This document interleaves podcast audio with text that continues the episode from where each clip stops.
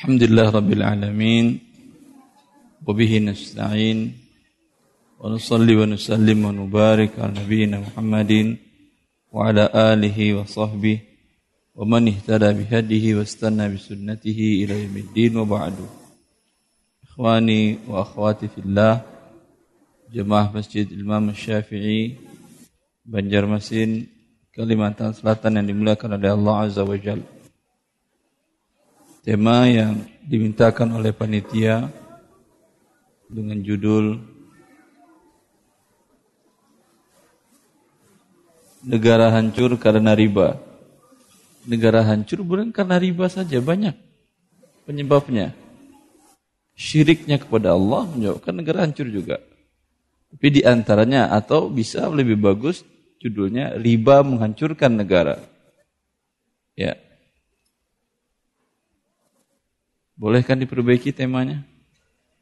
Riba menghancurkan negara. Allah sudah memastikan ini.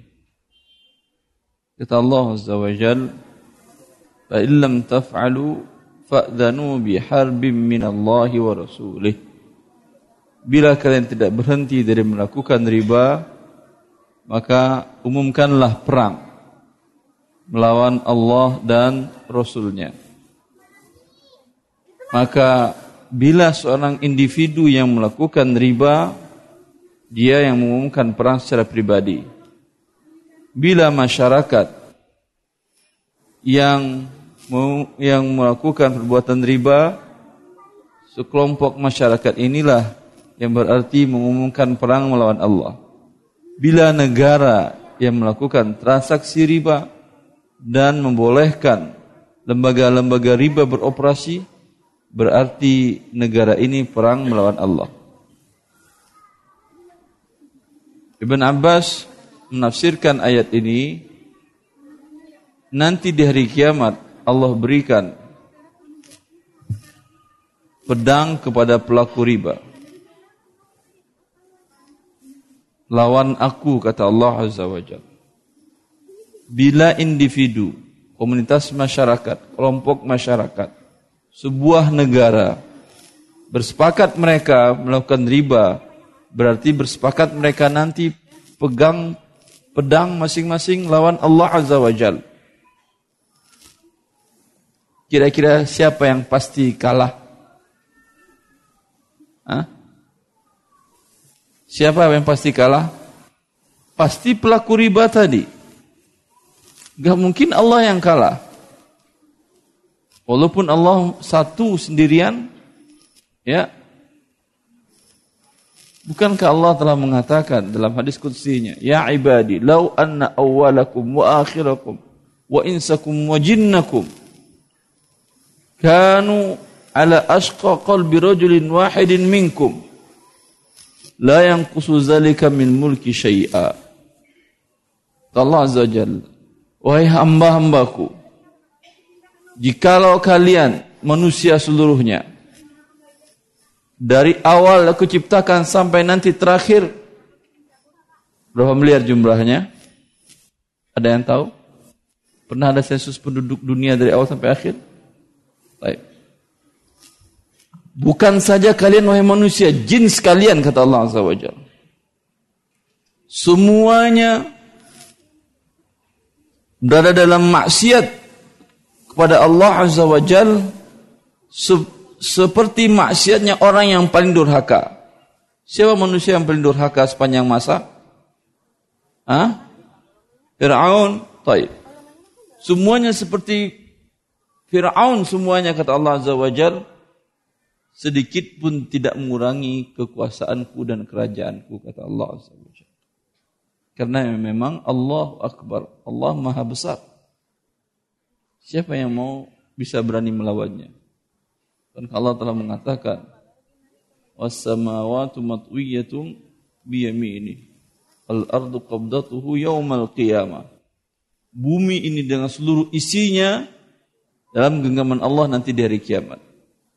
Langit yang begitu luas yang sampai sekarang orang tidak tahu ujungnya entah di mana awalnya entah di mana dilipat oleh Allah dalam tangan dalam di dalam tangan Allah Azza wa Jal. Jelas? Lalu di mana Anda? Wahai para pengangkat pedang melawan Allah Azza wa Jal. Tapi begitulah. Ketika perang melawan Allah Subhanahu wa taala pasti hancur. Lalu mungkin Anda bisa mengatakan, Ustaz, kenyataannya kenyataannya orang-orang yang pelaku riba itu hidupnya kaya. Orang yang bekerja di bank riba itu nyaman hidupnya. Tentram. Nyaman dan tentram. Itu mungkin tampak dari luar oleh Anda. Ada salah seorang teman dulu dia bekerja di salah satu bank riba asing di Jakarta. Kemudian ketika dia pindah ke Riyadh, dia bercerita kepada saya tentang bosnya yang waktu dia bekerja di bank asing di Jakarta itu. Bosnya ini orang Hongaria. Dia membawahi bank riba asing itu untuk Asia Tenggara. Gajinya puluhan juta Ustaz. Orangnya workaholic. Kerja tidak mengenal waktu. Sampai jam 12 malam kadang pagi sudah datang. Pulang kadang sampai jam 12 malam. Kadang saya kuat nemenin kadang tidak kata teman ini. Alhamdulillah teman itu sekarang sudah taubat. Tapi dia menceritakan bagaimana hancurnya hidup seorang pelaku riba. Suatu ketika Ustaz kata dia, saya tanyakan kepada dia, saya sangat kagum dan takjub dengan kesungguhanmu bekerja. Bisa bekerja tanpa henti sampai tengah malam. Apa rahasianya? Dijawab oleh orang yang non muslim ini. Non muslim kafir. Hah? Kafir dia. Dia menjawab,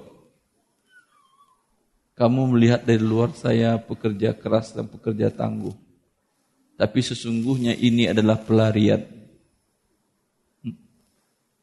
Saya punya dua anak, sudah umur SMP, satu SD, dua-duanya terkena penyakit autis. Autis tahu kan? Terkadang ngamuk gitu. Terkadang pingsan, pokoknya mau-maunya hidupnya. Menakutkan. Saya nggak kuat melihat anak dua-duanya seperti itu. Maka saya lari ke tempat pekerjaan. Jadi orang melihatnya orang sukses, kaya, menguasai, mengepalai bank asing riba ini di Asia Tenggara. Tetapi dia sendiri mengakui kehancuran jiwa dan hidupnya.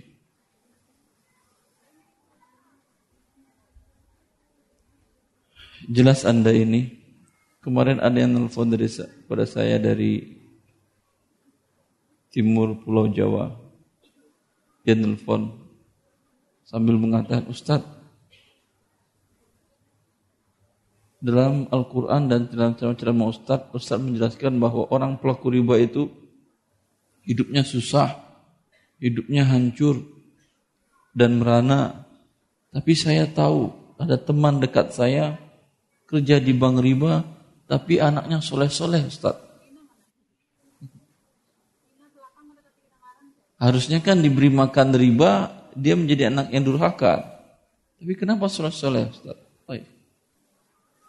Kalau anaknya soleh-soleh, pasti disuruhnya bapaknya berhenti dari berbuat riba. Karena dia yakin firman Allah, "Wa man 'ada fa ulaika ashabun nar hum fiha khalidun." Siapa yang kembali melakukan riba, maka mereka adalah punduk api neraka dan mereka kekal selama-lamanya di dalamnya. Apakah seorang anak yang soleh membiarkan bapaknya masuk neraka kekal selama-lamanya? Jawab. Jawab pakai ketawa jawabnya. Pasti tidak. Ini anak durhaka ini. Tahu bapaknya dalam perbuatan riba dan dia yakin bapaknya masuk neraka dan dia biarkan. Soleh dari mana? Anda lihat dia sholat ke masjid, Anda bilang soleh. Padahal dia adalah orang paling durhaka kepada orang tuanya, membiarkan orang tuanya masuk ke dalam neraka. Kekal di, dalam, di dalamnya selama-lamanya. Ini pribadi. Negara hadis wala haraj. Negara yang terlibat dengan riba, perang melawan Allah Azza wa Jal, pasti akan menuai kehancuran.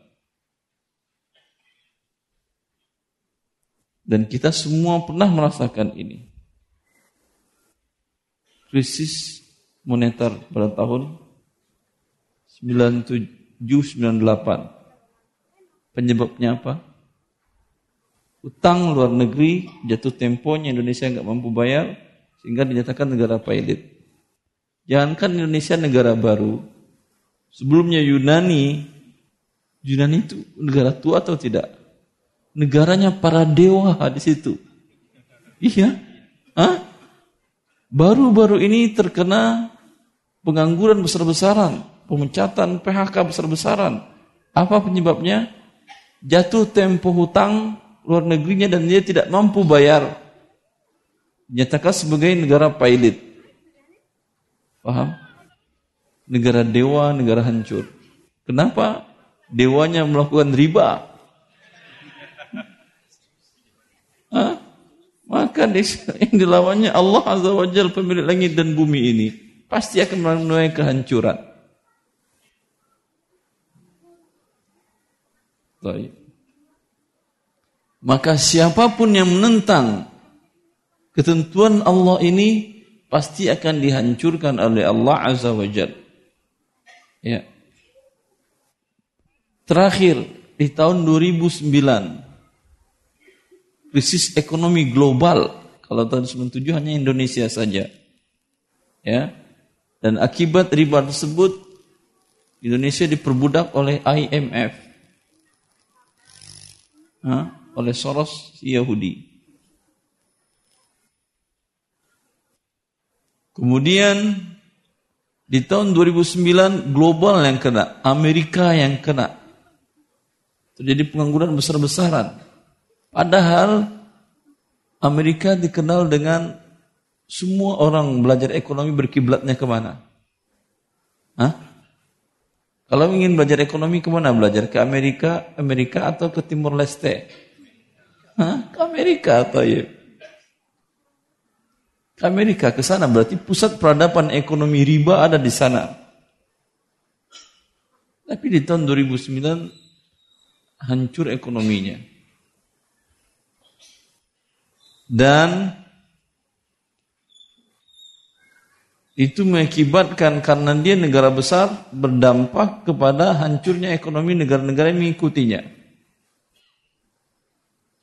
Apa penyebabnya?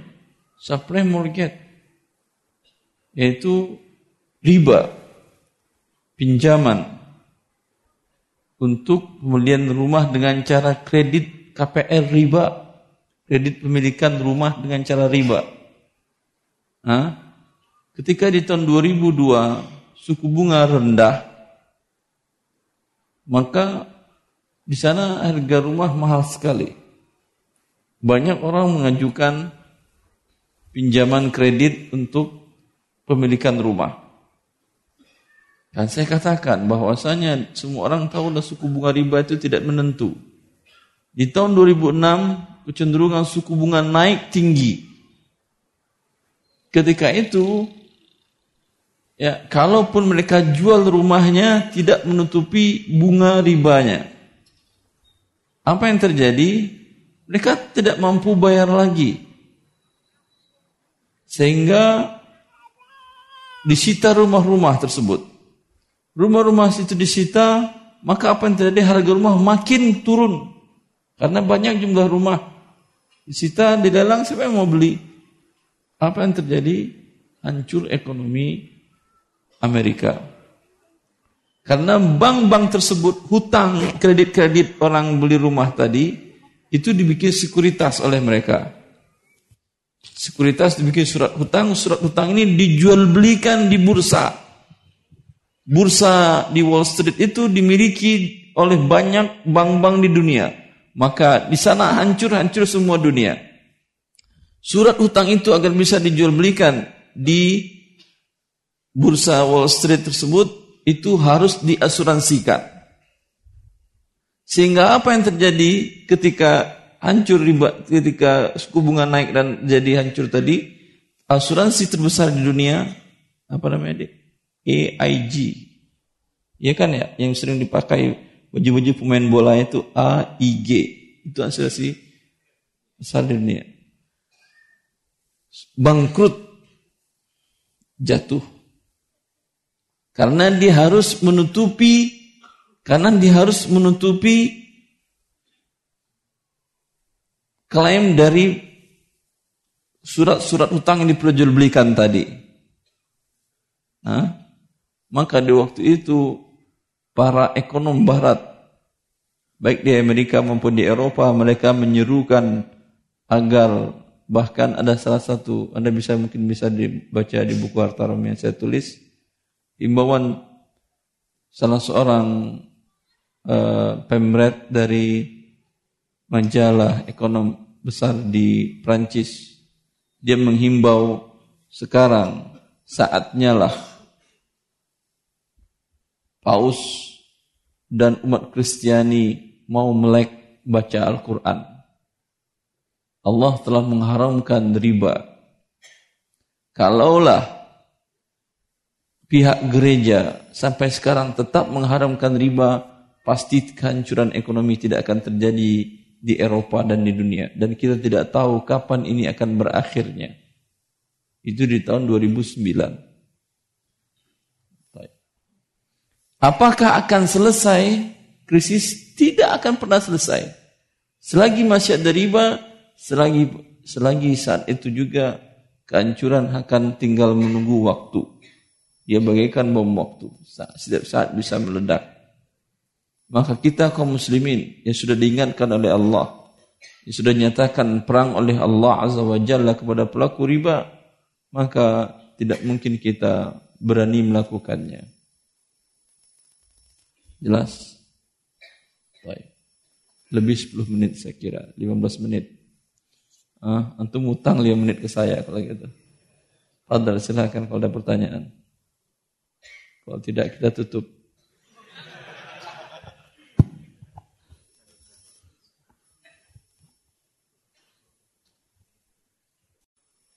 Assalamualaikum Ustaz. Assalamualaikum warahmatullahi wabarakatuh. Afwan Ustaz mau tanya ada empat boleh? Panitia boleh panitia empat. Memang empat ya. Satu laki-laki boleh empat. Silakan.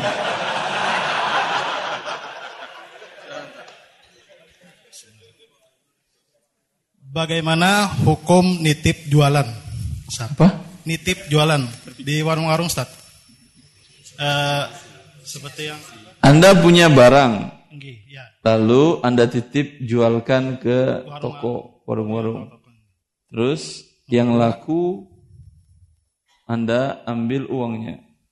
Uh, setiap seminggu sekali balik lagi ke warung itu ambil yang sudah laku terjual. Yang enggak terjual ditarik lagi, diganti dengan barang lain. Ya. Fee untuk si tukang warung. Ada. Berapa fee-nya? Anda akadnya bagaimana? Dari Anda berapa terserah dia jual atau bagaimana? Misalnya saya jual 800 rupiah. 800 rupiah dia terserah dia jual berapa? Mau 2000, mau 30 ribu boleh? Siap. Alhamdulillah hukumnya gimana Ustaz? Boleh. Boleh. Iya. Ini yang dikatakan oleh Ibn Abbas, bi hadza thawba bi kadza fama fawqahu fahuwa lak. Diriwayatkan oleh asar ini oleh Al-Bukhari dalam sahihnya. Ibn Abbas mengatakan di antara jual beli yang biasa dilakukan seseorang mengatakan kepada orang lain baju ini jual jualkan oleh kamu Dari saya harganya sekian dinar. Terserah kamu berjual berapa. Boleh ini dia jual berapapun juga. Ya, 100 ribu dari dari saya, dia jual 150 dapat dia 50. Dia jual 200 dapat dia 100. Dia jual 250 dapat dia 150 lebih kaya dia dari yang punya barang. Boleh. Boleh. Kalau Allah mau rezeki mau apa anda? Ada orang yang sudah menjualkan tanah dan rumahnya lama bertahun-tahun diiklankan, gak ada yang beli-beli. Padahal sudah dimurahkannya. Lalu dia datang kepada temannya, silahkan jualkan. Dari saya sekian harganya, sudah dinaikin harganya oleh dia. Harga 100 juta gak ada yang beli, dia bilang, silahkan kamu jualkan. Jadi saya 120. Ternyata terjual oleh temannya 250. ah, dia sudah bertonton nggak dapat rezeki. Dengan keberkahan orang ini dapat dia rezeki, orang ini juga dapat rezeki. Jangan iri. Jelas? Ini boleh. Tapi kalau ditetapkan harga, umpamanya dia mengatakan, Anda mengatakan kepada dia, jual 120 bajunya per pieces. Ya, untuk kamu 10 persen. Setiap satu berarti dapat 12 ribu rupiah. Dijualnya 150 ribu. Berapa untuk dia? Nah, 12 tambah 30 gitu, 42. Ya, seperti itu. Seperti itu. Salah semua orang Banjarmasin. Kan tadi dia mengatakan jual 120 ribu. Ya, 10% untuk kamu. Berarti untuk dia adalah 12 ribu. Dia jual 150, kelebihan itu untuk pemilik barang, bukan pemilik Anda. Kan upah Anda sudah jelas. 12 ribu. Anda jualkan lebih dari itu haram Anda ambil 30 ribunya. Kalau Anda ingin dapatnya banyak, bilang seperti tadi. Dari kamu berapa, terserah saya jualin berapa. Jelas? Tapi kalau sudah ada kesepakatan persentase upah 10% tadi tidak boleh diambil kelebihannya karena kelebihan ini milik pemilik barang bukan ngikut kepada si penjual. Perantara tadi. Jelas? Baik. Pertanyaan kedua. Yang kedua, bagaimana hukum arisan barang? Arisan barang. Hmm. Barangnya apa contohnya? Barangnya alat-alat dapur, kayak panci. Panci. Ya, ya, Bapak-bapak arisan panci juga. Ini punya istri, Sat. Oh, istri itu ya. Boleh terima pertanyaan titipan? Tak, ya. Curang beliau, dia ambil dari istri dari eh, bapak. Nah, tak, biar, biar jelas, Tat. Boleh? Boleh kita jawab. Tak, ya. Harga panci naik turun atau tetap? naik. Naik. Turun enggak? Enggak mau dia turun, naik terus dia baik.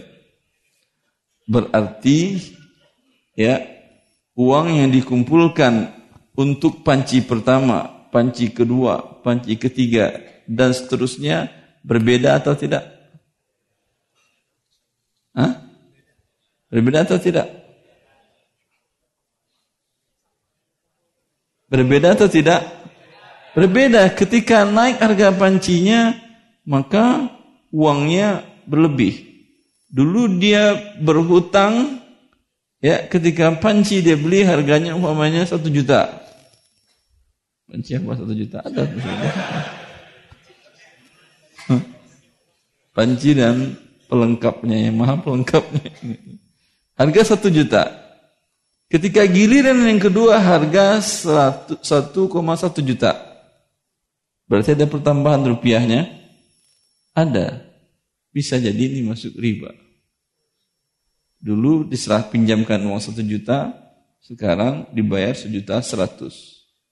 Atau pada saat terakhir mungkin sejuta 500. Dia minjam 1 juta karena akad arisan itu adalah akad pinjam minjam. Maka wallah ta'ala a'lam Sebaiknya jangan arisan barang dan jasa. Utang piutang sebaiknya dengan rupiah atau emas. Emas lebih baik. Arisan emas setiap di apa? Diundi masing-masing bawa sekilo emas. Masya Allah, bilang Masya Allah ya. Orang Banjarmasin Masya Allah, daerahnya subur, makmur, Alhamdulillah. Hah? Sekilo. Mereka ada 10 orang. Sekali undi, sekali putaran, masing-masing dapat 10 kilo. Alhamdulillah. Hah? Bisa buat modal usaha dan lain-lain.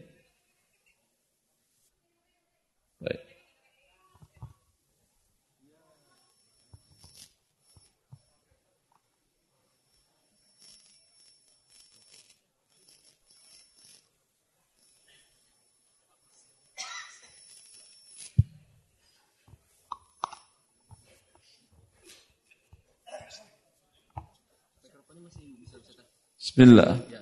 Pertanyaan ketiga.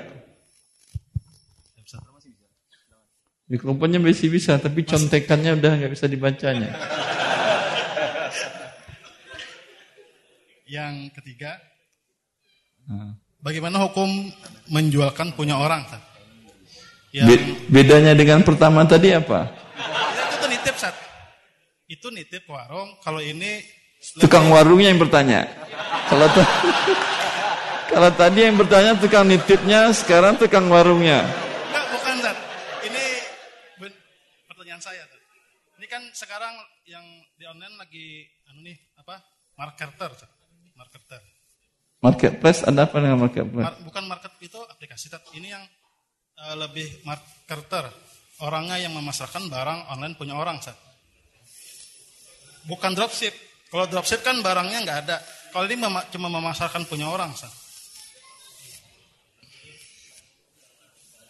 Anda punya barang. Uh, uh, orang lah, orang punya barang. Orang punya barang, lu ada pasarkan. Saya memasarkan, saya memasarkan. Nitip jual dia, bukan? Bukan, bukan. Cuma kan online sifatnya. Online. Hah? Online sifatnya, online. Dia ang ang angkat Anda sebagai marketer. Siap. Taib. Setiap dia kirim barang kepada konsumen, apakah Anda harus bayar ke dia atau tidak? Saya cuma memasarkan mereka yang transaksi berdua.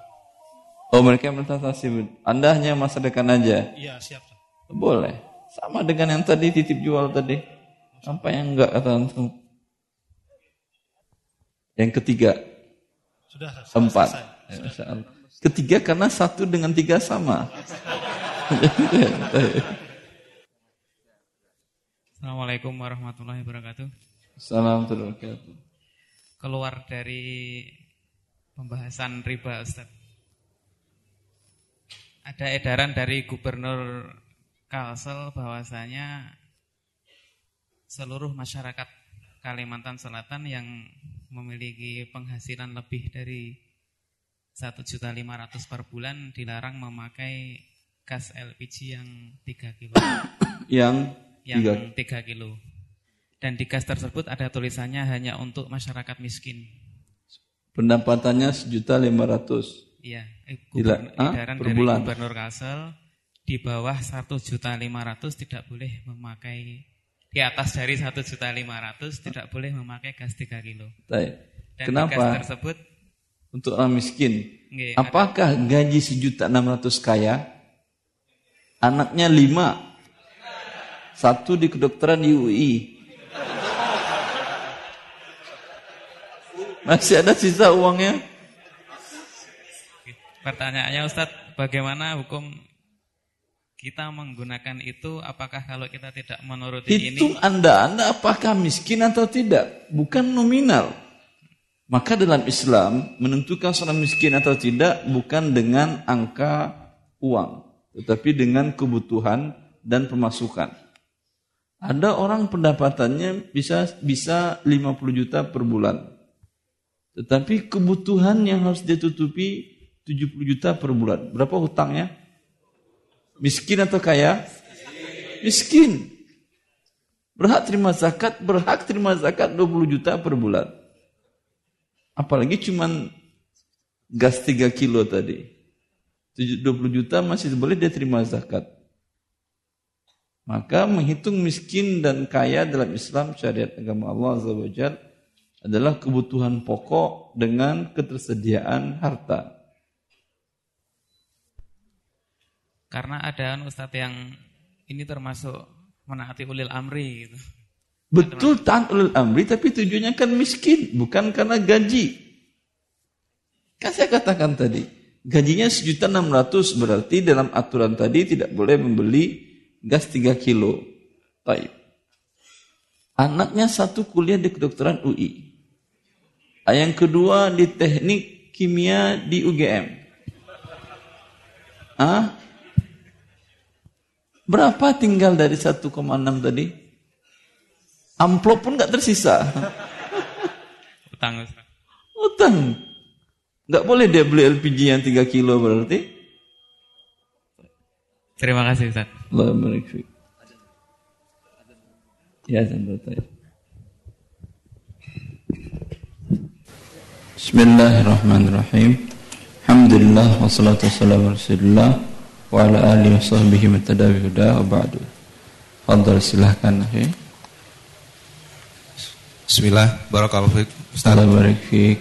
Uh, uh, begini, uh, saya misalnya punya usaha Ya. Terus usaha itu uh, saya menyuruh teman untuk membantu sebagai penagih uh, penagih barang yang sudah dijual. Jadi mereka ngambil penagih barang. utang. Iya, penagih utang. Ya. Nah, setelah itu setelah tertagih saya bagi hasil dengan si penagih tersebut. Misalnya saya 40 uh, penagih 60% gitu. Penagih nah, 60%. Iya. Dia sekaligus mencari seperti mencari orang yang akan membeli barang ke saya gitu penagih atau enggak Pena, paham penagih saya. sekaligus uh, ada orang belanja ke anda satu miliar uh, banyak sekali Ustaz. ya amin alhamdulillah ya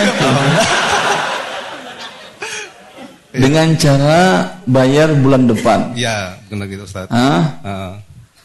maka anda bilang ke teman tadi tagih buat kamu 600 juta ya saya 400 eh, juta keuntungannya Ustaz keuntungannya keuntungannya yang dibagi keuntungan yang dibagi. Ya. Anda bilang berapa modalnya? Modalnya dari saya. Keuntungan dia kan oh, belum iya, bayar. Iya, ya, benar ya. Modal tahu, Pak tahu sama keuntungannya tahu. Anda sampaikan ke dia. Iya. Modalnya ini 500 juta. Iya. Keuntungannya adalah 500 juta. Ya, 60% untuk kamu berarti berapa? 60 300 juta. Buat ya. saya 200 juta. Iya. Seperti itu? Iya, karena dia karena dia capek kan, maksudnya perjalanan. Iya, dia capek, tapi Anda yang punya uang. Iya. Kalau Anda ikhlas bagus. Nanti banyak yang daftar sebagai debt collector antum. Saya juga mau daftar seperti itu, lumayan. Kan insya Allah antum kalau iya. nggak mau macam-macam sama saya kan langsung iya. bayar Ustaz Irwan ini lagi masa nggak bayar ya. Dapat saya langsung 300 juta. Iya. Satu nasabah. Iya. Kalau ada lima nasabah per bulan gaji kayak kali 300 juta berapa? Lebih kaya dari presiden. Presiden per bulan cuma 125 juta. Iya. Dia 300 juta sekali tagih. Iya. Tapi tapi terserah anda, anda orang yang baik banget berarti. Uh, baik. Nah masalahnya gini Ustadz. Yang penting jelas berapa nominalnya. Ya, uh, masalahnya begini. Boleh. Kalau mau mentransfer barang, apa transfer uang, banknya jauh. Nah setelah itu nanti dia minta lagi ke pelanggan itu sebagai tambahan untuk biaya transfer. Tidak boleh dia minta lagi. Tidak boleh lagi ya. Dia kan mewakil Anda. Iya. Bukan mewakil si Pembeli. orang yang berhutang. Jadi tidak boleh dia dapat dari dua pihak. Hmm. Cukup dari satu pihak saja. Oh gitu ya. Baik. Walaupun walaupun sebagai biaya transfer itu kan jauh kan misalnya pelanggannya itu nggak malas ke ini kan ke bank karena jauh, dia nitip aja ke penagih tersebut. Gitu. nggak bisa ya. Emang tugas penagih emang ambil uang. Iya. Bukan nitip aja, nitip aja. Emang. Kalau seandainya si si pelanggannya bisa transfer sendiri ke bank, nggak ini ya, tetap nggak boleh gitu ya Ustaz. Tadi Anda kasih 300 juta, sekarang kenapa nggak boleh lagi? boleh. Boleh. Baik. Nggak boleh. Baik. Ya, Asal Anda ikhlas. Iya.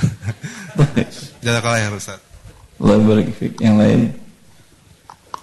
Allah Masya Allah Assalamualaikum Waalaikumsalam warahmatullahi Waalaikumsalam warahmatullahi Apuan Ustaz, uh, kita ini kan di Banjarmasin sering booming ya, investasi-investasi bodong kayak gitu. Nah, ini kenapa itu sering booming? Karena Anda tidak mengerti riba. Bila seorang muslim yang tahu apa itu riba, nggak mungkin investasi seperti ini akan bodong di negara Anda. Karena biasanya taruh uang 10 juta, setiap bulan dapat 3 juta, kemudian nanti setelah 6 bulan kembali 10 juta lagi. Ini apa nama akadnya? Riba. Karena uang Anda kembali 10 juta, kemudian dapat 3 juta per bulan. Karena riba pasti dihancurkan oleh Allah Azza wa Jal. Dan tidak mungkin dia bisa mendapatkan keuntungan seperti itu. Anggap dia bisa sekali, tapi yang kedua kali mungkin gagal. Namanya dagang, kadang naik kadang turun. Tapi anda tetap diberi uang. Oleh karena itu, setelah banyak orang yang diberikannya, yang diberikannya sebetulnya bukan keuntungan tapi uang anda yang diberikan kepada anda lagi. Jelas? Ketika sudah banyak, dia tinggal pindah kota atau pindah negara ke negara lain. Paham? Kalau seorang muslim yang tahu itu riba, mau dia nggak ikut? Pasti tidak mau. Dengan demikian, tertipu dia atau tidak? Maka agama Allah, yang mengerti akan agama Allah, selamat dari penipuan. Ini yang tertipu orang tukang pembuat riba. Jelas? Anda termasuk yang mana? Yang tidak tertipu, Alhamdulillah. Alhamdulillah. Tapi sekarang gini. Atau sekarang apa? Uh, sekarang kita gini bukannya sekarang ini uh, bukan mentahjir bukan apa. Sekarang kita ada di emeng-emengi.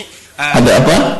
Ikut ikut sesuatu biar berkah gitu. Uh, sistem piramid kayak gitu. Nah, waktu itu kita download ceramahnya Ustaz. Kurang jelas, kurang jelas. Semakin dekat kan. Pengen di, pengen disebut nggak pai pai tet gitu Ustaz. Oh pai pai. Ya. pai. Sudah saya haramkan, tapi MUI DSN menghalalkannya, tapi menghalalkan bersyarat bila tidak dilarang oleh OJK. Sekarang dilarang OJK atau tidak? Disuspend, digantung oleh OJK. Berarti fatwa MUI mengharamkan pai pai juga. Oh, berarti fatwa terbaru Ustaz tetap setelah MUI kan waktu itu kan Ustadz berfatwa sebelum fatwa MUI. Nah sekarang kalau saya pengen dengar dari Ustadz yang terbarunya tadi. Yang terbarunya tidak ada bedanya. Karena dia tidak berubah. Dia dulu saya sampaikan bisa menjadi halal dengan syarat kata saya yang tidak ada uang setoran awal sehingga tidak ada ribanya. Ini produk seperti ini kan banyak yang gratis. Banyak yang gratis di internet, ada EasyPay, bahkan bank-bank mengeluarkan ada bank yang syariah non syariah juga mengeluarkan pembayaran dengan menggunakan aplikasi di handphone bisa gratis semuanya maka ketika dia membayar dengan iming-iming adalah bonus maka menjadi berubah dan menjadi riba tukar uang dengan uang Baik. Jelas masih main pai-pai antum lagi? Ya, masalahnya teman pada ngotot gara-gara ada MUI itu di belakangnya. MUI fatwanya bagaimana?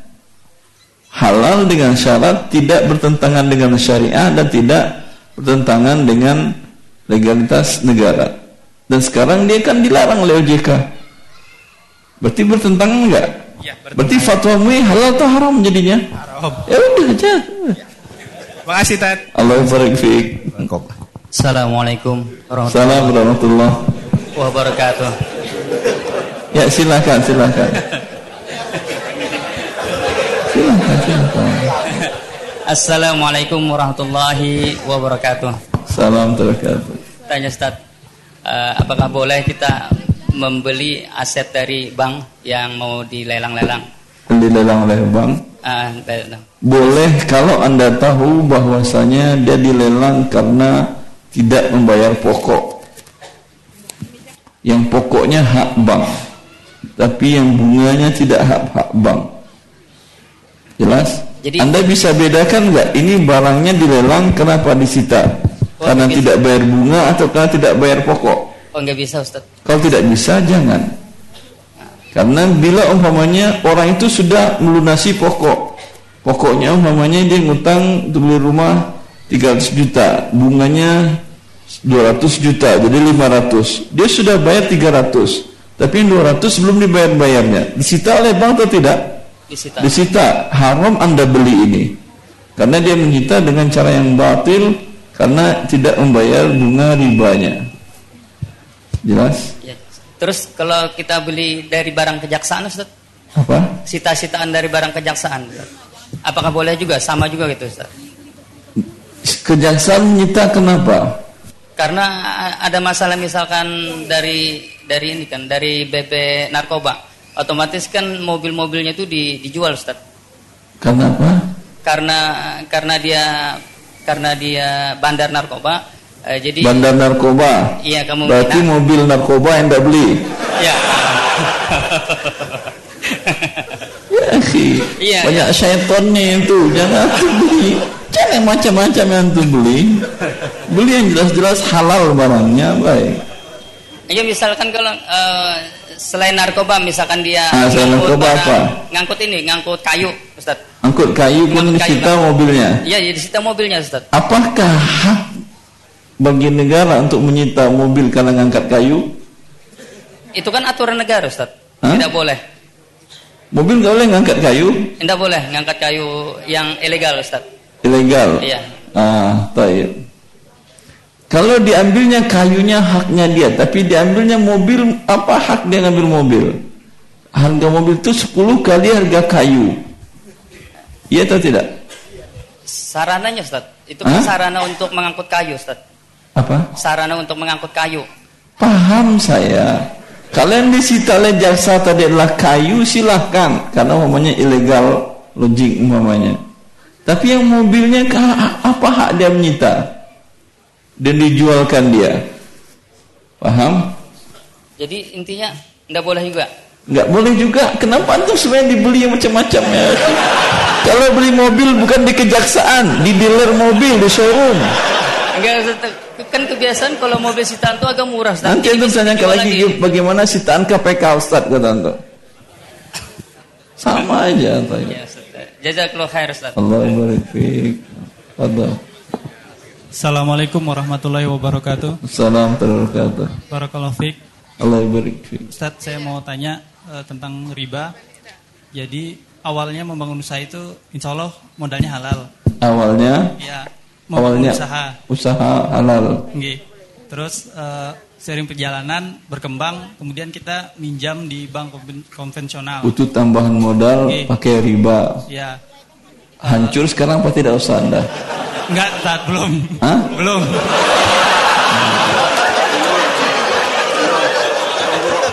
Alam- Alhamdulillah eh, apa kita sadar Alhamdulillah sekarang sadar. Ya, nah, terus- Alhamdulillah sadar sebelum hancur. Baik. Ya.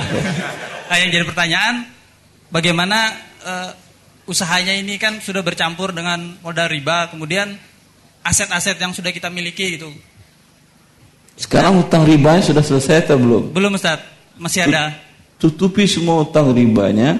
Dengan demikian tidak ada perbuatan riba Anda lagi dan bertobat kepada Allah. Sisa dari aset Anda halal. Berarti harus dilunasi Ustaz. Harus Iya. maksudnya dalam dalam jangka ini kan kalau iya kalau betul. Karena kalau tidak Anda masih melakukan riba berarti. melunasinya dalam dalam waktu dekat itu susah Ustaz karena tunggakannya kan banyak. Kalau susah tunggu aja kehancuran modal Anda sendiri. Eh, kita sudah Karena Allah yang memastikan ini. Kan niat Yamhaqullahu riba. Allah hancurkan riba. eh, sudah sudah berniat eh, itu kan uangnya digunakan untuk membeli tempat ya Ustadz ya ada dua tempat kalau itu sudah diniatkan untuk dijual cuma memang belum laku Ustadz maksudnya kalau itu sudah laku insya Allah bisa menutupi menutupi apa hutang-hutangnya gitu Ada lagi aset. Eh, mana yang dulu aku asetnya? Eh, ya semuanya diniatkan dijual Ustadz jadi Oh, iya, bagus kalau semua gitu. aset yang ada itu diniatkan Kalau belum dijual. laku ya apa boleh buat. Oh, gitu. Semoga sampai laku masih dijaga Allah Anda dan harta Anda. amin terima kasih Ustadz Jazakallah Assalamualaikum. Sa- Satu lagi Ustaz. Ini apa kembali ke utang lagi kalau misalnya untuk pinjam di bank syariah gitu syariah itu ada yang halal nggak Ustaz? Minjam di bank syariah tidak ada. Atau Karena kalau minjam tidak boleh ada pertambahan. Bila ada pertambahan menjadi riba. Tanpa pertambahan bangkrut bank syariah. Bank syariah adanya jual beli. Kalau jual beli boleh didapatkan keuntungan. Paham? Oh iya paham. Baik. Terima kasih Ustaz. Jazakallah.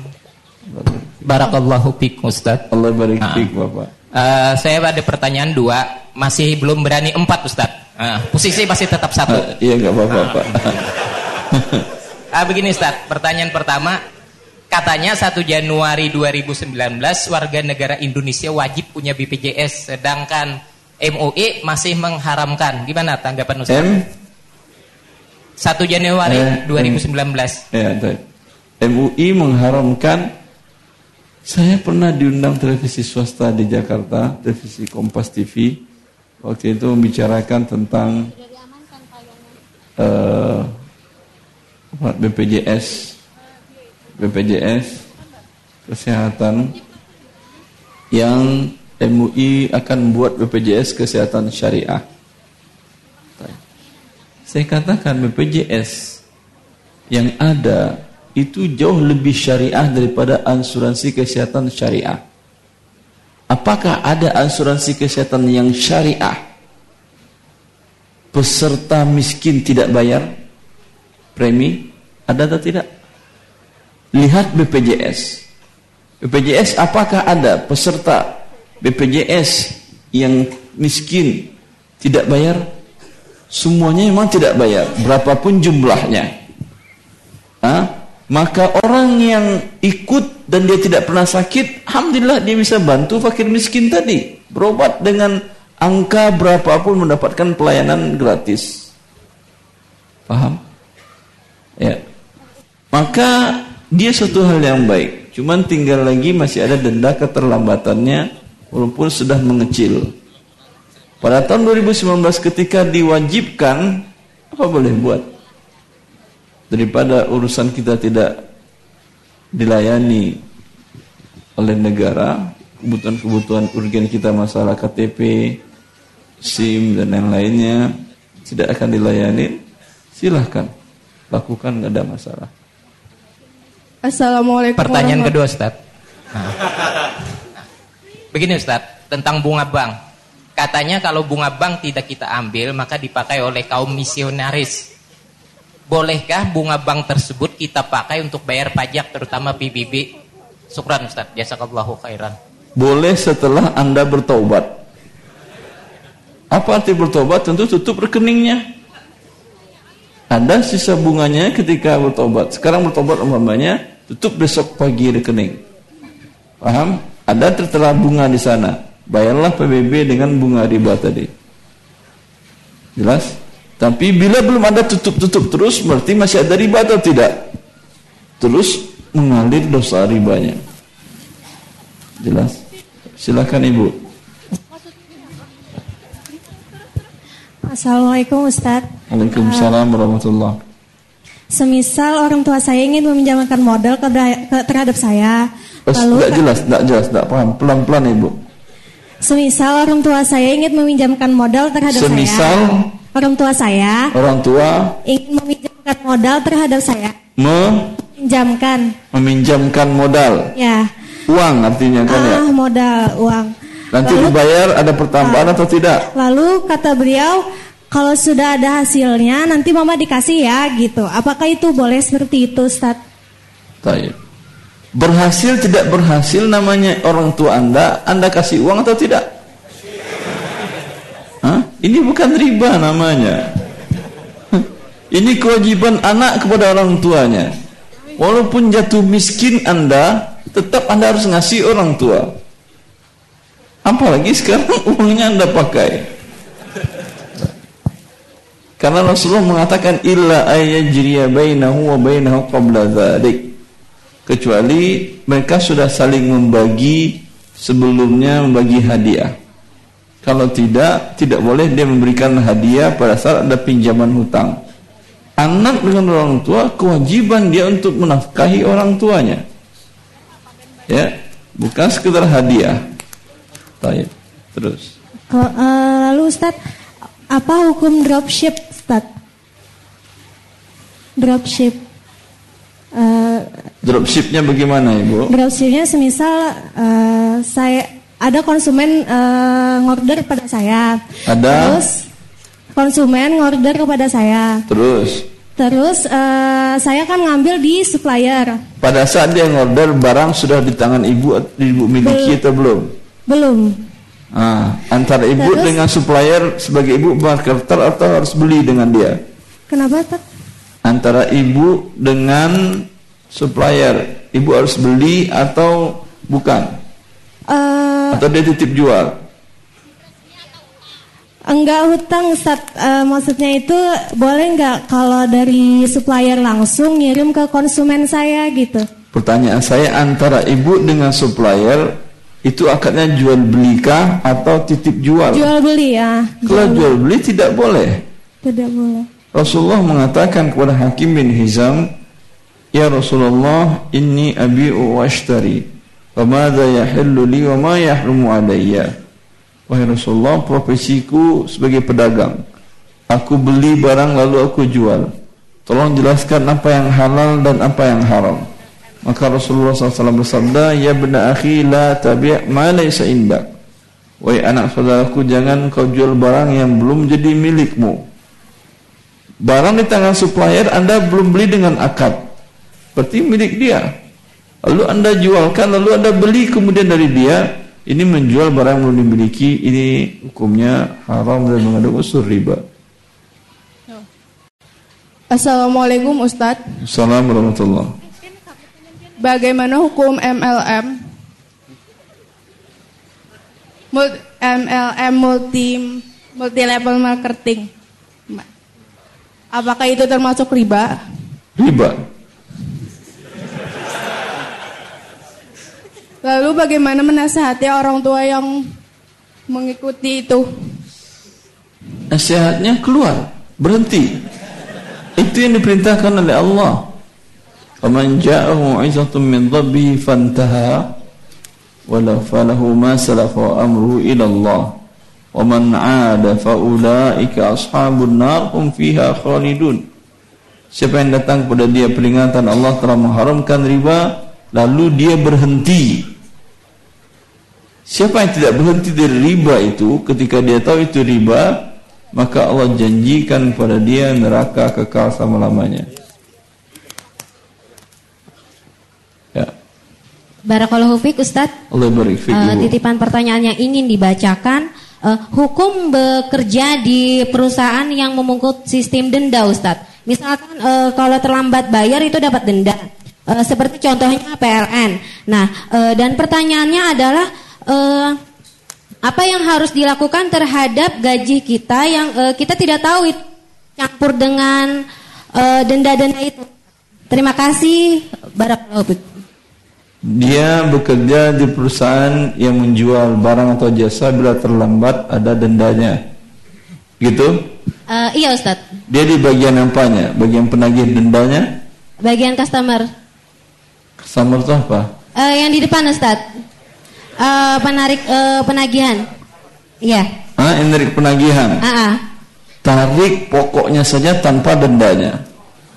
Kalau dendanya dia tarik berarti ribanya dia tarik pekerjaannya berdosa, sekarang atas dosa tadi mendapat gaji, pasti gajinya haram. Tapi kalau ditariknya hanya pokoknya saja, denda tidak ditariknya, gajinya halal. Tapi mungkin besok dia berhentikan oleh perusahaan. Tapi nggak ada masalah, lebih baik diberhentikan oleh perusahaan dengan terhormat. Baik. Walaupun tidak tahu tadi bercampur ya Ustadz ya. Sekarang pekerjaannya haram. Bukan masalah gajinya saja. Walaupun tidak dapat gaji dia, ha? karena dia menarik riba, haram pekerjaannya ini. Jelas ibu? Kecuali agar menjadi halal, tarik hanya pokok utangnya. Pertambahannya atau dendanya jangan ditarik. Sehingga dengan demikian kau dapat gaji halal. Tapi saya katakan besok mungkin dipecat dia. Tapi nggak ada masalah.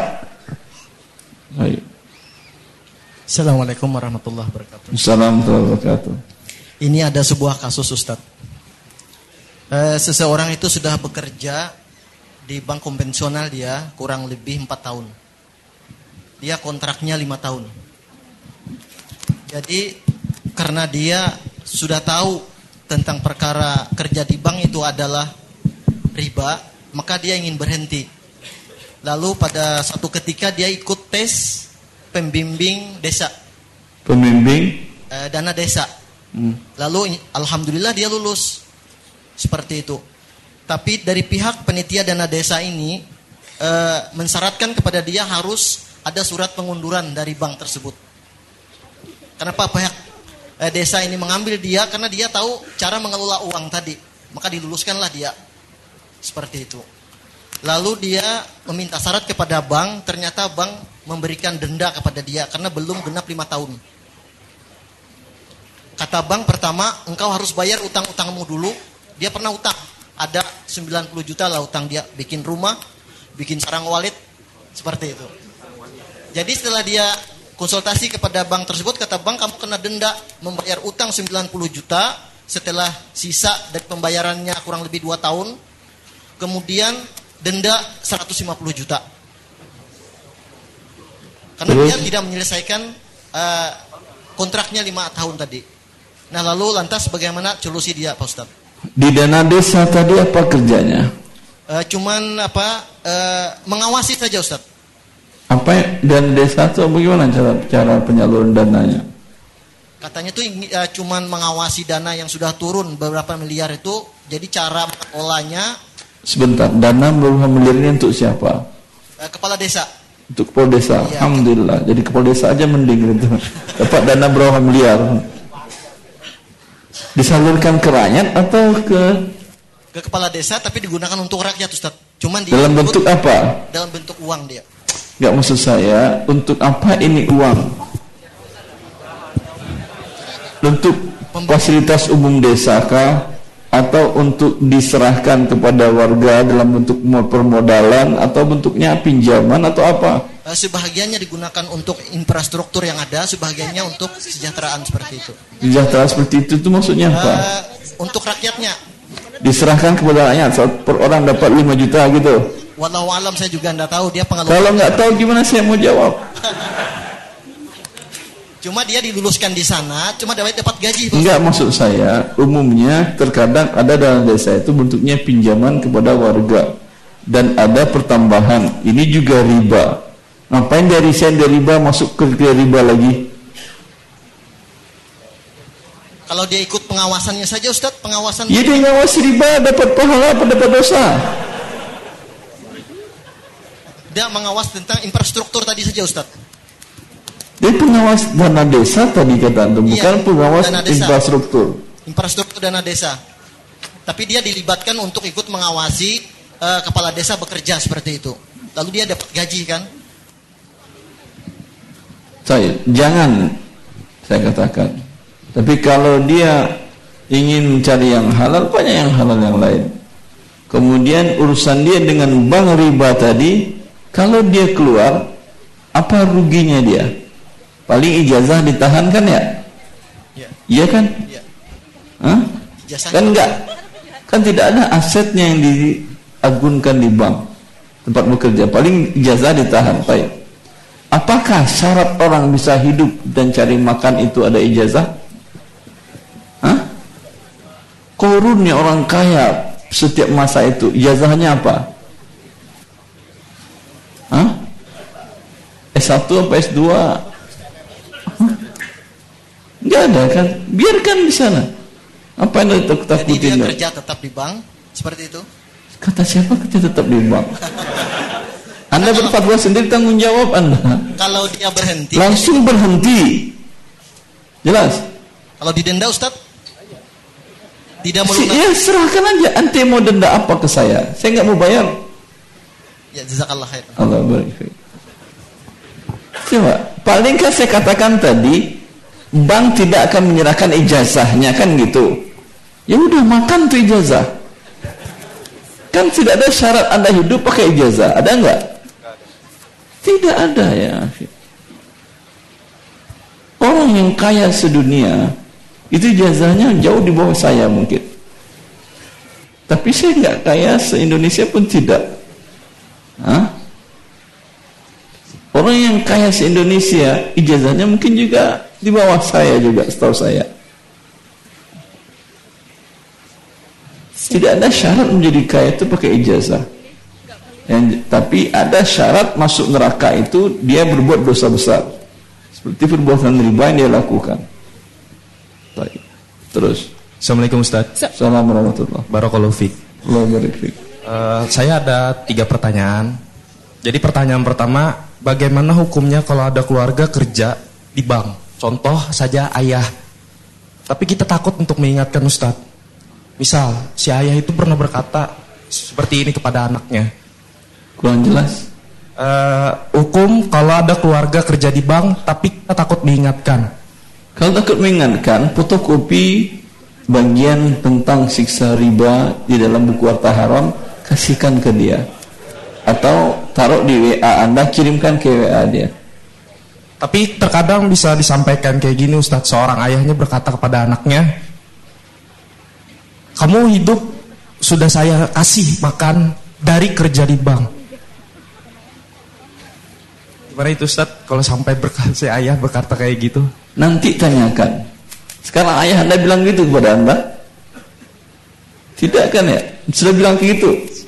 Entah ya katakan kepada dia. Hai ayahku, dulu saya ber, anda berikan seperti itu karena saya tidak bisa cari nafkah. Kesalahan-kesalahanmu. Sekarang tidaklah engkau bertobat karena sudah memberikan aku dan ibuku dan adik-adik dan kakakku dengan harta yang haram. Kami tidak tega engkau wahai ayah masuk ke dalam neraka. Oleh karena itu berhentilah engkau wahai ayah. Tahu keduluan lagi. Uh, Pertanyaan kedua. Biar kami beri nafkah. Baik. Bisa anda bilang begitu ke ayah? Kalau enggak rekam suara saya tadi ambil beri ke ayah tuh. Sampaikan. Uh, ya akhi, kasihan anda. Ayah yang capek dari pagi sampai sore yang dibawanya pulang harta yang haram. Harta haram itu apa artinya? Neraka. Jelas? Ada seorang anak yang soleh berani membiarkan orang tuanya pulang bawa neraka? Pasti tidak ada. Baik. Ya, pertanyaan kedua Ustaz, usaha saya kan di bidang kuliner Ustaz. Masya Allah. Yang ingin saya tanyakan apakah termasuk dosa riba jika produk yang saya masukkan ke aplikasi Gojek seperti GoFood? Karena setahu saya transaksi yang digunakan oleh GoFood ada yang menggunakan secara tunai dan ada yang menggunakan GoPay. Sedangkan saya tahu yang saya ketahui transaksi menggunakan Ya cukup cukup. Iya riba Jadi tidak boleh memasukkan ke Gojek gitu Pak? Jangan. Ya Karena Setahu saya Saya dikirimin oleh Salah satu Murid pelatihan saya di Malang. Dia kerjasama dengan Gojek. Pasal 2 ayat 3 Bisa dinyatakan bahwasanya merchant pedagang tidak boleh memberikan struk tagihan yang di sana menyatakan bahwa sesungguhnya ada diskon 15% yang didapatkan oleh si tukang Gojek. Berarti Gojek meminjamkan uang kepada yang pesan cuma 85% ditagihkannya 100%. Berapa berarti ribanya? 15%. Paham? Paham. Ini selain riba penipuan. Karena yang ditagihkannya bukan harga sesungguhnya. Harga yang didapatkan diskon. Jelas? Jelas. Baik. Ya pertanyaan terakhir Ustaz uh, tentang uh, penggunaan dari produk KW. Contoh produk? saya membeli uh, sepatu KW. iya, KW. Anda pembeli penjual? Pembeli. Haram Anda beli. Karena anda menzalimi pemilik barang yang asli. Jelas? Jelas Ustaz. Ya, makasih Ustaz. Allah barik Assalamualaikum warahmatullahi wabarakatuh. Ustaz, saya ingin bertanya tentang pertukaran cek dengan uang.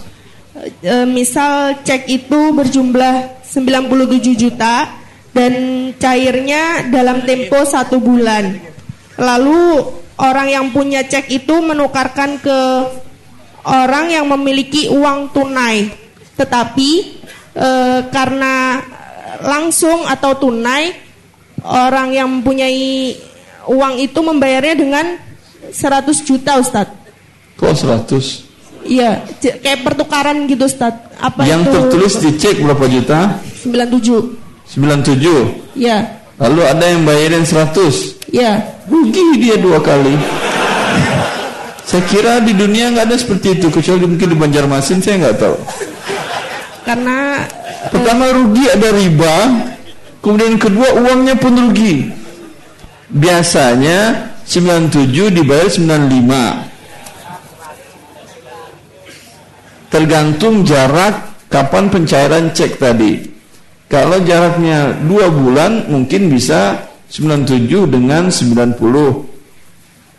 Ya atau tidak Ibu? Dalilnya bagaimana sih Bu? Memang seperti tadi?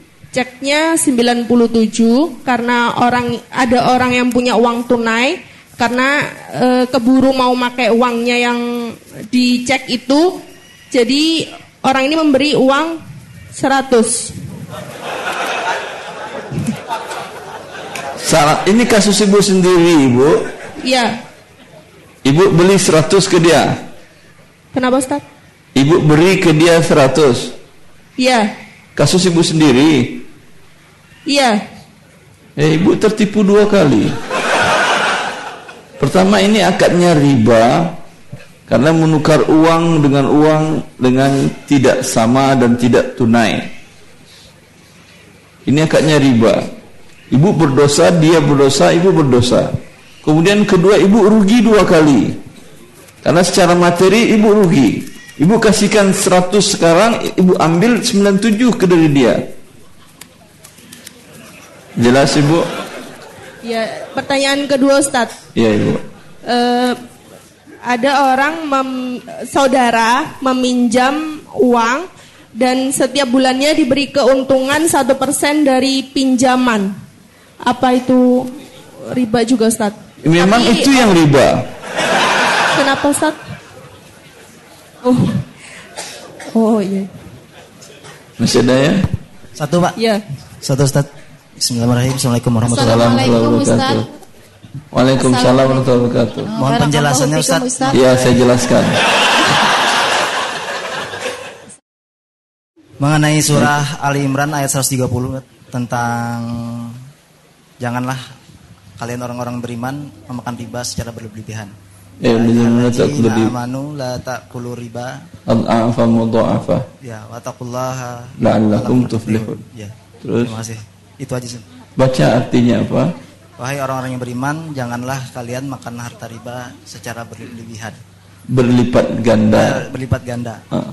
Bertakwalah kepada Allah uh, agar kalian bisa menjadi orang yang beruntung. Ya, taib. Apakah Anda maksudkan Allah larangkan berlipat ganda, Ustaz? Kalau cuma satu persen, belum ada lipatan. Ada lipatan satu persen? Apalagi gandanya. Berarti boleh dong, Ustaz. Hah?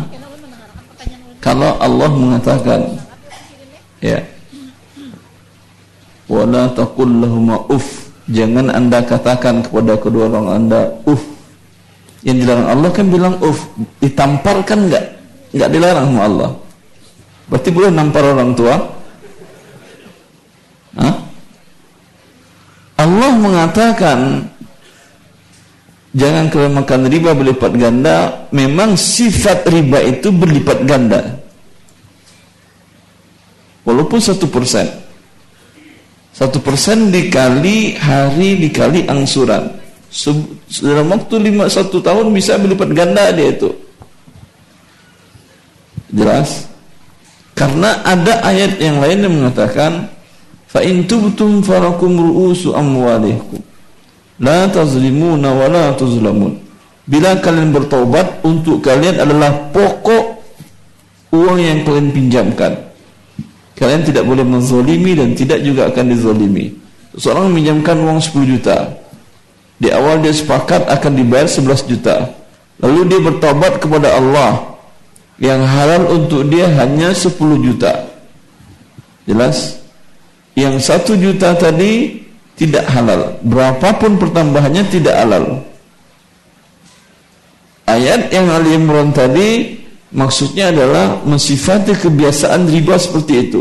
Tapi bukan berarti ini di sini dalam ilmu usul ada di sini mantuk, ada mafhum. Mafhum tadi seperti itu di, di Ali Imran. Jangan makan riba berlipat ganda. Ya. Di dalam ayat yang lain dinaskan oleh Allah mantuk. Bila bertentangan mantuk dengan mafhum, maka mafhum batal mantuk yang dipakai maknanya. Jelas? Baik. Assalamualaikum. Bismillah. Ustaz, beri kesempatan Ustaz. untuk ibu-ibu Ustaz. Sampaikan saja pertanyaannya, saya jawab. Siapa yang duluan? Uh, Assalamualaikum Ustaz. Waalaikumsalam warahmatullahi uh, Ustadz, bagaimana hukumnya uang untuk setoran haji kita melewati bank? Setoran Kemudian haji kedua, melewati bank. Ya. Talangan atau bukan? Bukan. Bayar cash. Ya. Banknya syariah atau bukan? Syariah. Ah, nggak ada masalah. Boleh. Boleh ya? Boleh. Ja, Tapi uh, ibu yang... berangkatnya kapan? Belum berangkat lagi Ustaz. Iya kapan berangkatnya? Belum tahu. Tapi sudah masih setor uang, tapi nggak tahu. Ustaz, masih Hah? daftar tunggu. Iya, daftar tunggunya berapa tahun lagi? 30 tahun masih hidup ibu Daripada tidak jelas uang anda entah ke mana Mending anda putar uang sendiri. Dalam waktu 5 tahun bisa dapat umpamanya dari 35 juta itu bisa anda dapatkan mungkin dapat 350 juta. Berangkat NH plus langsung bayar langsung berangkat. Enak. Daripada dia yang mutar dia yang kaya.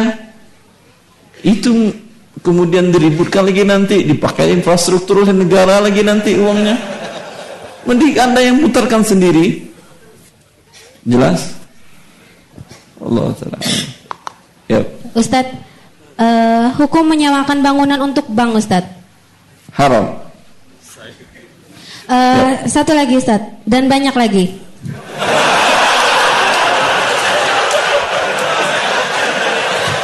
Hukum arisan makanan yang hasil arisannya itu bila dapat untuk makanan juga Ustadz. Apa? arisan makanan, hmm. kemudian dapat arisan uh, dan hasil dapat uh, dari arisan tadi untuk makanan juga gitu. Udah paham saya arisan makanan. Hasil dapat arisan buat makanan juga. Uh, arisan makanan Ustaz. Arisan Apa ini makanan. maksudnya? Contohnya bagaimana? Uh, arisan nasi kotak gitu Ustaz. Apa? Arisan nasi kotak. Arisan nasi kotak. Uh -uh. Jadi arisan uang atau juga arisan uang, kemudian uangnya itu bila dapat di uh, buat makan-makan gitu Ustaz. Buat beli nasi kotak. Arisan keluarga kali. Masing-masing bayar seharga nasi kotak gitu. Iya Ustad. Nasi, nasi kotak sepuluh ribu. ribu ya, sepuluh ribu. Ada sepuluh orang. Masing-masing bayar sepuluh ribu. Iya. Langsung aja belanja ke abang-abang. Apa yang pakai arisan? Biar mau ngumpul-ngumpul gitu kata Ibu, akad arisan itu adalah akad pinjam meminjam.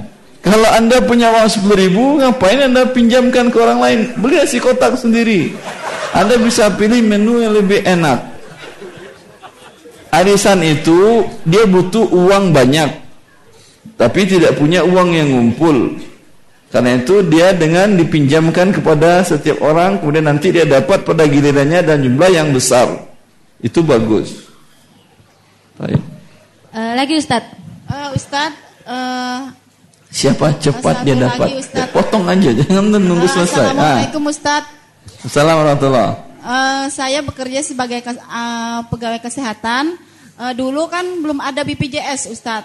Sekarang ada BPJS. Bagaimana hukumnya kami sebagai pekerja di sana Ustaz? Boleh. Melayani BPJS. Sekarang Anda kan bukan BPJS. di BPJS kan ya, melayani orang sakit kan ya? Iya. Dia bayar pakai BPJS kan ya? Iya. Boleh. Boleh ya. Alhamdulillah. Assalamualaikum warahmatullahi wabarakatuh. Uh, lagi, lagi Ustaz. Ustaz. Langsung saja mempersingkat waktu. Uh, suami yang meninggal, suami yang meninggalkan hutang di bank syariah dengan jaminan rumah dengan masa kredit 10 tahun dan asuransi jiwa syariah dengan masa asuransi 5 tahun dengan nilai pertanggungan 250 juta sistem asuransi menurun. Apa? baru hmm, Apa? Nggak paham saya? eh, saya dikejar waktu Ustaz. Jadi begini ada titipan pertanyaan. Eh, almarhum suaminya meninggalkan hutang di bank syariah dengan jaminan rumah dengan masa kredit 10 tahun dan asuransi jiwa syariah dengan masa asuransi 5 tahun dengan nilai pertanggungan 250 juta. Sistem asuransi menurun. Baru berjalan 4 tahun 9 bulan suami saya eh suami dia meninggal. Dan ketika dan ketika diklaim pihak asuransi menolak pembayar hutang full eh dan ketika diklaim pihak asuransi menolak membayar di sisa kredit dengan alasan karena asuransi tidak dibayar full 10 tahun. Mohon solusi, mohon solusi dan jalan keluarnya Ustadz. Karena dia seorang ibu rumah tangga yang tidak mengerti ta, ta, ta, eh, cara menyelesaikan masalah tersebut. Terima kasih. Eh. Semoga Ustadz tidak bingung. Sepertinya saya bingung. Fadol. Assalamualaikum warahmatullahi wabarakatuh. Salam wabarakatuh. Uh, saya seorang karyawan di sebuah perusahaan. Uh, dulu perusahaan saya uh, nggak ada asuransi. Tidak ada asuransi. Ya sekarang untuk pertambahan uh, klaim uh, garansi ditambahkanlah asuransi. Jadi uh, di sana saya takut goror. Jadi saya resign uh, di selesai. Asuransi ini diwajibkan kepada setiap karyawan, bukan? Diwajibkan untuk ditawarkan kepada setiap uh, pembeli. Jadi saya Anda di showroom, saya di perusahaan perkakas. perkakas. Ya. Setiap orang beli perkakas harus pakai asuransi. Ya, misalkan genset. Jadi ketika dia beli genset, takut adanya sambaran petir atau apa, disarankanlah garansi melalui Disarankan. Anda bilang saya nggak saranin. Bisa? Ah, tidak boleh. Harus disaranin. Diwajibkan. Diwajibkan kita menyampaikan ke dia. Iya, karena menurut perusahaan itu haknya customernya. Dan hak Anda juga untuk tidak menyampaikan yang haram. Ah, hak saya. Iya. Ah, maka dari itu saya resign pak. Karena Eh diwajibkan. boleh. Ya, jadi Terus? ah, dari sela-sela di sini saya mempelajari masalah riba. Di sini saya lebih takut lagi karena saya mempunyai KPR rumah. Kemudian saya ah, ber- ah, berniat untuk menjualnya. Jadi saya perbaiki dan saya jual. Nah, Masya Allah. pertanyaan saya ah, untuk rumah tersebut, apakah uang yang saya dapat setelah penjualan itu haram? Halal. Halal. Ah, yang Ribanya kedua- sudah selesai atau belum? Ya. Riba KPR-nya sudah selesai atau belum? Ah, rumahnya masih 12 tahun lagi Ustadz. Jadi saya take over. Ah, take over itu apa artinya? Ah, saya jual sebagai ah, nasabah yang meninggalkan kredit gitu. Jadi kepada orang yang mau ngambil. Anda jual kepada orang lain. Iya. Sehingga Anda selamat dari neraka, dia masuk neraka. Ah, iya dari situ. Iya. saya takut dari situ juga Ustadz, makanya saya nanya. Terus yang kedua, apabila yang membeli adalah orang yang keras kepala padahal niat saya Keras adalah- kepala dia. dia dia bilang masuk neraka, dia biar saya masuk neraka. Tapi biarkan dia masuk neraka, dia mau apa boleh buat. Padahal niat saya menjualnya kepada non muslim. Jadi kalau misalkan orang yang membeli adalah orang muslim, kemudian saya niatkan untuk saya ceramahi, untuk saya niatkan masalah riba. Iya bagus. Pahala Anda. Misalkan terbeli gimana Ustaz? Hah? Kalau misalkan terbeli oleh orang itu, Kan sudah diceramahin, dia sudah nasihatin dia. Sebaiknya kalau dia muslim, Anda katakan beli ke saya di bawah tangan. Ya, kekurangannya berapa juta lagi? eh, kurangnya masih jauh Ustaz. Masih Berapa sekitar- juta jauh itu berapa juta jauh? Masih sekitar 60 jutaan. 60 juta. Akan Anda jual berapa kalau Anda jual cash? Saya jual cepat, jadi saya nggak mau banyak-banyak. Saya cuma Anda jual 100 sekitar kan ya? 20 juta aja. Hah? 20 juta aja. Dijual 20 juta. Selama ini Anda sudah bayar berapa? Saya sudah bayar sekitar 40-an juta. Bilang ke dia, ini saya jual ke kamu 100 juta. Harga umpamanya harga pasar 100 juta. Ya. Bayar cash 60 juta. Saya ambil surat-suratnya, saya balik damakan ke kamu, sisanya nyicil ke saya. Boleh per bulan 500 ribu gak masalah. Seandainya, Anda selamat dari riba, dia pun mendapatkan yang halal. Seandainya orangnya tetap mau tetap melanjutkan akad riba tersebut. Muslim dia dicicil tetap ke banknya jadi dia nggak melunasi ke saya. Jadi saya juga tidak melunasi ke bank sehingga uh, jangan jangan. Mau kan tadi saya katakan anda menjerumuskan orang ke neraka. Tapi dia tetap badung gitu nakal gitu ya. Yeah. anda jangan mau walaupun senakalnya orang mau anda tendang dia ke neraka. Yeah. yang kedua kalau dia mau anda lebih nakal lagi. Anda bilang saya mau seperti itu. Bayar dulu 60 cash saya tutupi hutang saya di bank tadi. Kemudian saya jual sisanya nyicil Anda per bulan 500 ribu boleh, 200 ribu boleh, terserah. Tidak ada denda keterlambatan. Jadi saya tidak boleh mengopernya kepada sesama muslim gitu. Betul. Uh, jadi uh, niat saya gini sebenarnya, Stad. Jadi uh, ketika saya resign dari pekerjaan, saya oper rumah itu, kemudian saya jadikan modal usaha karena saya memiliki istri dan dua orang anak.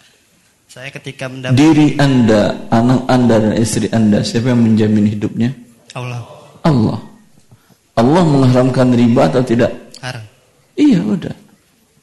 Berarti bukan di situ rezeki anda. Cari lagi yang lain. Kan saya sering saya jelaskan Abdurrahman bin Auf tanpa modal dia berusaha dalam waktu kurang 10 tahun sumbangannya bukan kekayaannya sumbangannya untuk kaum muslimin sampai 40 ribu dinar. 40 ribu dinar itu sama dengan 170 kilogram emas. Paham? tanpa modal dia berusaha bisa jadi kaya raya karena kalau Allah mau memberikan gampang ya. Nah, Uh, yang ketiga adalah kalau seandainya uh, dari dari saya meninggalkan riba ini, uh, saya meninggalkan teman-teman yang masih bekerja di sana. Ketika saya sudah dakwahi, sudah saya ceramahi, sudah saya ingatkan, teman-teman saya tetap berkekah di sana. Apakah saya sama dengan orang yang menendang mereka ke dalam neraka? Anda tidak nendang mereka yang mau tetap di situ di dalam neraka mau apa boleh buat. Anda sudah tarik-tarik dia enggak enggak mau keluar mau dia apain? Nah, Ustaz. Assalamualaikum Ustaz. Assalamualaikum warahmatullahi eh, Saya bekerja di suatu perusahaan yang memiliki beberapa site. Kurang jelas? Saya bekerja di perusahaan yang memiliki beberapa site atau grup perusahaan gitu Ustaz. Nah, kebetulan perjanjian kerja saya itu berada di set A. Suatu ketika saya itu diperbantukan ke set B, menggantikan karyawan set B yang statusnya freelance. Di set B itu ada apa pembayaran upahnya itu berbeda dengan set A Ustaz. Apa? Di set B itu pembayaran upahnya berbeda dengan di set A. Terus? Jadi ketika saya sudah selesai job di set B, saya balik ke set A itu dari manajemen menanyakan apakah ada pembayaran upah dari set B. Saya bilang tidak ada dan manajemen dari set B tidak ada menjelas ada menjelaskan. Gak paham saya. Ulangi lagi. Anda di set A. Ya. Ketika yang di B tidak ada, ada dipindahkan ke B. Ke B. Terus? Di set B itu pembayaran upahnya berbeda dengan di set A. Lebih besar atau lebih kecil? Lebih kecil. Lebih kecil, tapi Anda dipindahkan ke situ. Iya. Sementara Ustaz untuk menggantikan karyawan set B yang statusnya freelance. Anda bekerja di set B tapi gaji gaji set A. Iya. Boleh. Tapi di set B itu ada memberikan upah untuk menggantikan karyawan yang izin ini Ustaz. Ini satu perusahaan. Satu perusahaan, satu Boleh. grup. Tapi beda manajemen Ustaz. Hah? Ya beda manajemen. Jadi dari set setelah selesai job itu saya di set A itu sebenarnya nggak dapat beda upah. manajemen artinya beda perusahaan atau tidak? Beda perusahaan tapi satu grup. Tapi mereka mengizinkan kepada Anda. Iya. Boleh. Tapi di set A ini maunya Anda kan... mau saya bilang tidak boleh? Enggak, gini, maksudnya di set A ini dari manajemen kalau saya dapat upah dari set B, saya nggak boleh lagi mengajukan upah ke set A gitu. Apa? Ketika saya sudah dapat upah dari set B, itu dari set A tuh nggak mau bayar lagi, maunya tidak bayar lagi. Iya, maunya kayak gitu. Tapi sesampai selesai job saya tidak mendapatkan upah dari set B. Nah setelah saya balik ke set A ternyata set B mengeluarkan gaji. Tapi dari, set A juga sudah terlanjur memberikan gaji saya. Itu gimana Ustaz?